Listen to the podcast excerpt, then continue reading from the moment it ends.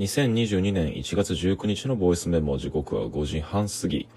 えー、昨日のボイスメモでは PCR 検査の陰性を報告したのですが、えー、今朝ですね、保健所から正式にアナウンスが来て、なんと濃厚接触者はいないという判断になったので、えっ、ー、と、何を言ってるか僕もよくわからないのですが、まあ、とりあえずは正式にそういうアナウンスが出たので、この度はね、めでたく自主的な隔離生活を解くことができました。なので、えー、午前からですね、近所の喫茶店にこもって作業の続きをして、で、その回あってか、まあ、これもついに、続きと修正に頭を悩ませていた原稿っていうのも完成させることができ、えー、正式に納品することができました。よかったよかったのか？しかし、けれども、まあ、PCR 検査の結果が返ってくるのがこれだけ遅かったこと。で、ひいては、保健所のアナウンス通知っていうのもこれだけタイムラグがあるってことは、やっぱりこう、関係各所の混乱ぶり、現場のパンクぶりっていうのは改めてよく分かったところなので、さっき作業場所に選んだ喫茶店といったのは、あの、家の近所のロームシアターの中にある蔦屋書店のスターバックスだったんですけど、自然とこう、人の集まりが、を避けて、滞在時間もほどほどにその場を後にするようになってしまいましたね。で、まあ、報道をまだ詳しく見てないんだけど、東京はまん延防止再びの採用となったようで、で、対して関西ですね、大阪と京都と兵庫っていうのは、今回はまん延防止措置の要請はやめるっていう、こう、それが積極的なんだか消極的なんだかよくわかんないアナウンスがなされたってことをつい先ほど目にした報道で確認しました。いやはや、これもね、どうなることか。うん。そういえば、録音開始しようと思ったちょっと前に、またラジオトークに通知が来てて、お便りボックスになんか入ってるよ、とのことでまた開けると、まあ、以前ももらったことのある更新頑張ってくださいっていうスタンプがまた一つ押されていて、うーん、やっぱりね、この間もそんなこと話した気がするけど、嬉しいもんですね。おかげさまで、こう、夜になって、また乾燥して、喉が枯れてしまう前に家に帰って撮っておこうと、今日は早めに録音を始めることができました。というわけで今日は、まあ、こうやって毎日ラジオトークを投稿し始めて、いつの間にかこう50日以上が経過していて、で、しかも累積してる録音の総数が80超えてるんですよ。まあ結構すごいことだと思うけど。で、全体の総再生数も昨日でちょうど5000を超えたみたいで、まあ、結構遠いとこまで来たもんだなぁと考えを新たにするとともに、毎日日替わりで一定の尺のものを、けれども毎日違うものを作り続けるってのはどういうことなのかってことを、まあこれまでの経験を思い出しながら振り返って、えっ、と、とっておこうと思います。というわけで今日のお題は、そうね、まあ広く言ってやってみたについてですね。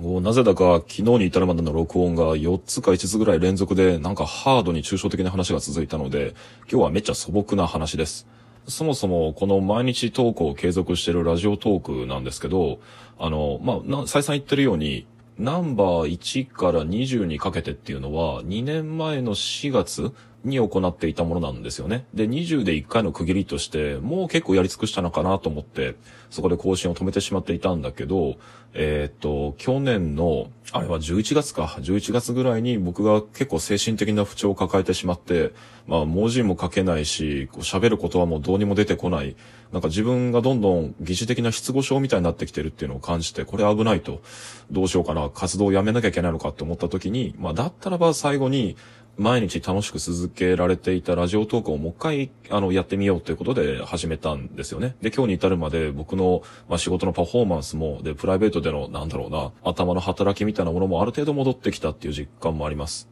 ということは、これまでも何回も語ってきたんだけど、あの、もうちょっとだけ喋れてないことがあって、というのも、この僕がラジオトークを再開するきっかけになったもう一つの側面っていうのは、あの、僕がだいぶ精神的に参ってしまったっていうのを、まあで、そしてその迷惑を被った、あの、申し訳ない相手である友人がいるんですけど、まあ、福尾匠くんっていう方、あの、昨日の録音でもちょっと名前出しましたけど、えー、その方が、えっ、と、去年の1月かなから365日1年間、毎日日記を書くっていうことを宣言して、で、そのための個人サイトを立てて、で、本当に彼はね、あの、明日で多分それが最後の日記になると思うんだけど、毎日毎日日記を書き続けていたんですよね。ああ、そうだ。その日記はね、こう、めちゃくちゃ面白くて、読んでると、みずみずしい何かに触れることができると思うので、あの、今回の録音の概要欄にもリンク貼っとくので、興味持った方はぜひ読んでみてください。あの、どの日付の日記から読んでも面白いですよ。で、ともかくとして、その福尾匠くんと一緒に進めなきゃいけない企画がある中で僕が心ボキッと折れちゃって、で、振り回して一回失踪みたいなことをしちゃったんだけど、でそれを心配した時に彼が、あの、自分のように日記を書いてみてはいかがかっていうことを、あアドバイスしてくれて、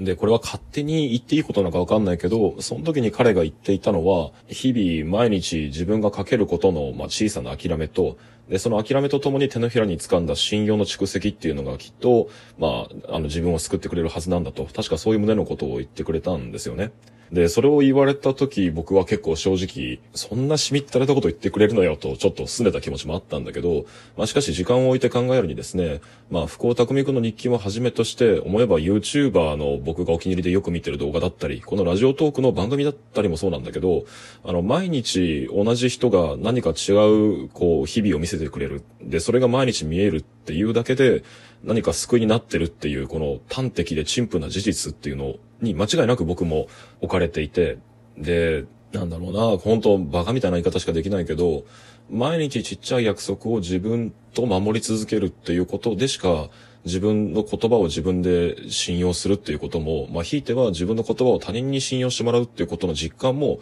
つかめ直せないんじゃないかってことを結局は思い立ったんですよね。ってことで、長らく停止していたこの番組の更新っていうのも2年ぶりに再開することになったと。ただこれはそんないい話みたいなことだけではなくてですね、毎日ただ決まった尺の声と考えを録音し続けるっていうだけで、何か自分の思考の紡ぎ方、あるいは喋る言葉、文字、文字としての記号としての言葉の稼働の仕方だったり、それを紡ぐ身体っていうものの環境との関係っていうのが、毎日毎日不気味なぐらい露出していて、で、それは必ずしもなんだろう、いい話の圏内にあることばっかりじゃないんですよ。考えていることっていうのの根源がいかに僕の生活と全くの無関係で、けれども僕という人間はその生活と地続きにしないとどうにも言葉を生み出す体を作れないってことの連続。それを確かめるばかりの、なんともう残酷な経験なんだけれども、でも同時に、この不気味な乖離以上に知的にスリリングなものってあるんだろうかとも確かめる日々なんですよね。やっぱり抽象的になっちゃったな。まあでも具体的にもうちょっとしたいので、状況論の話から入るとですね、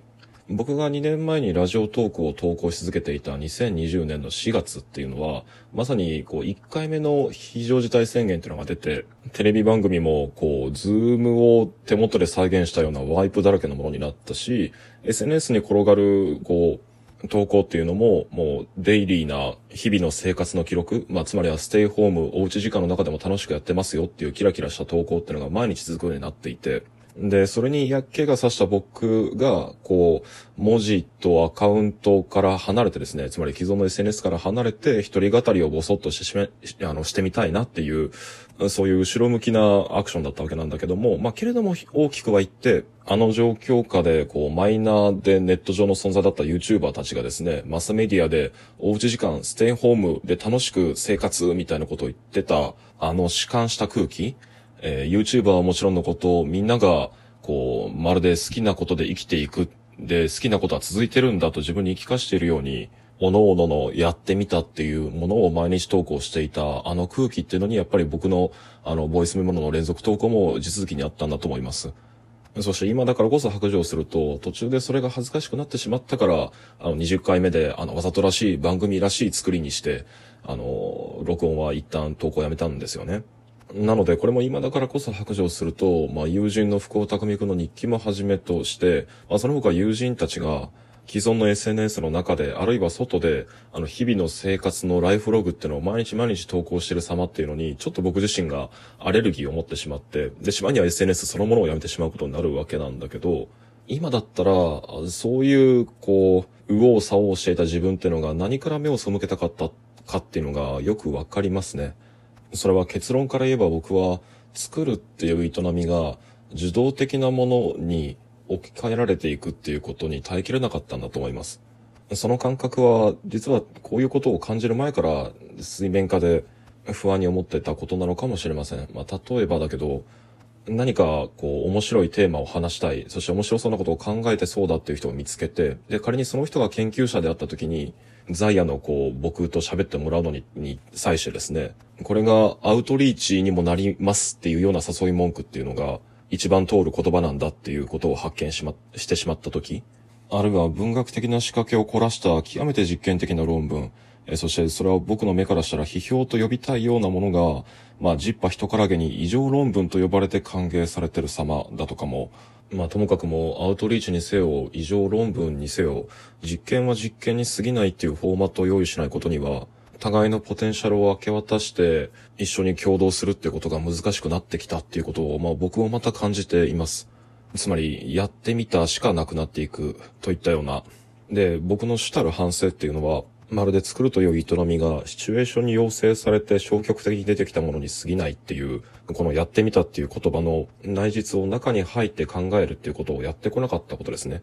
つまり好きなことで生きていく、まあこのフレーズが誰に咎められることもなく歓迎されるものとなり、従って生産行為が、まあ出産のアナロジーではなくて、まるで誰もが日々しなきゃいけないものを、そうですね。排泄行為のようなものとして捉えられた時に何が起こるのか。